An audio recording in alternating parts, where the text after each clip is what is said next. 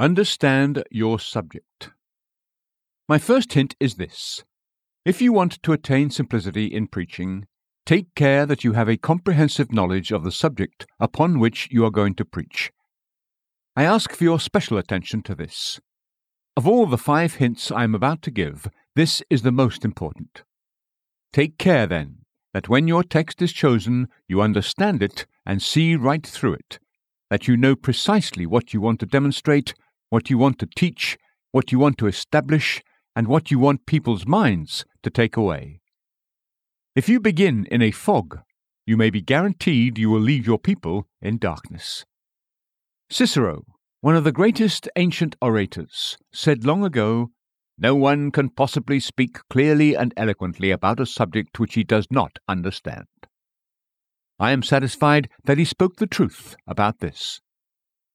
Archbishop Whately was a very shrewd observer of human nature, and he rightly said of a vast number of preachers that they aimed at nothing and they hit nothing. Like men landing on an unknown island and setting out on a journey of exploration, they set out in ignorance and travelled on in ignorance all the day long.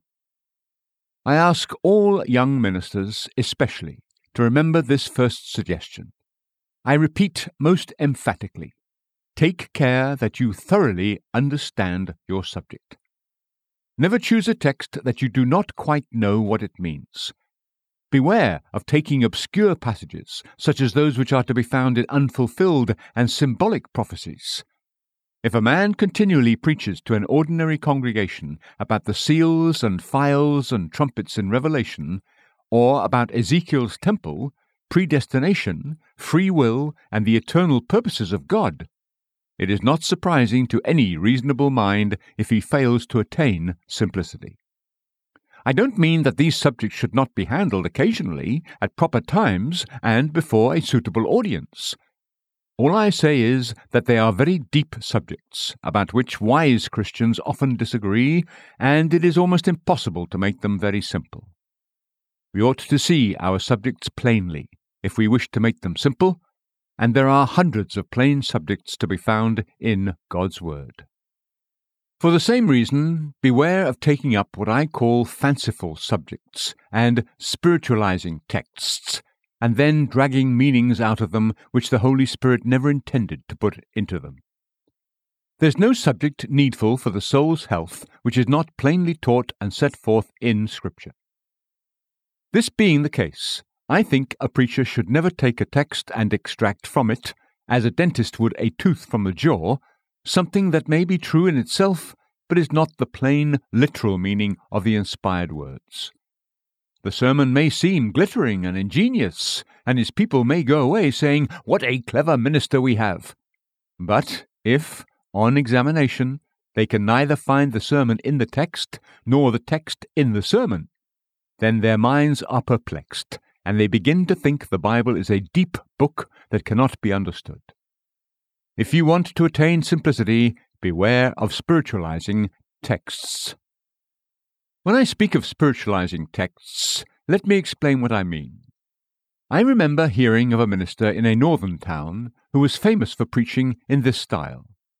Once he gave for his text, He that is so impoverished that he hath no oblation chooseth a tree that will not rot. Isaiah 40:20. Here, said he, is a man by nature impoverished and undone. He has nothing to offer in order to make satisfaction for his soul. And what should he do? He should choose a tree which cannot rot, even the cross of our Lord Jesus Christ. On another occasion, being anxious to preach on the doctrine of indwelling sin, he chose his text out of the history of Joseph and his brothers, and read the words, The old man of whom ye spake, is he yet alive? Genesis 43 27. From this question, he ingeniously twisted a discourse about the infection of nature remaining in the believer. A grand truth, no doubt, but certainly not the truth of the passage.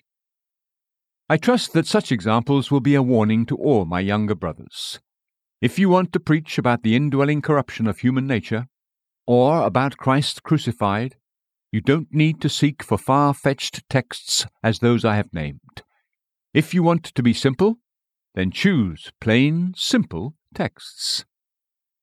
Furthermore, if you wish to present your subjects thoroughly to attain the foundation of simplicity, don't be ashamed of dividing your sermons and stating your divisions. I need hardly say that this is a very disputed question. There is a morbid dread of using firstly, secondly, and thirdly in many quarters.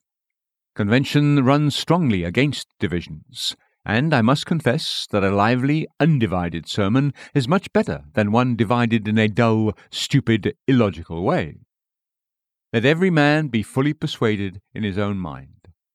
He who can preach sermons that strike and stick without divisions, let him hold on to his way and persevere. But let him not despise his neighbour who divides. All I say is, if we want to be simple, there must be order in a sermon as there is in an army.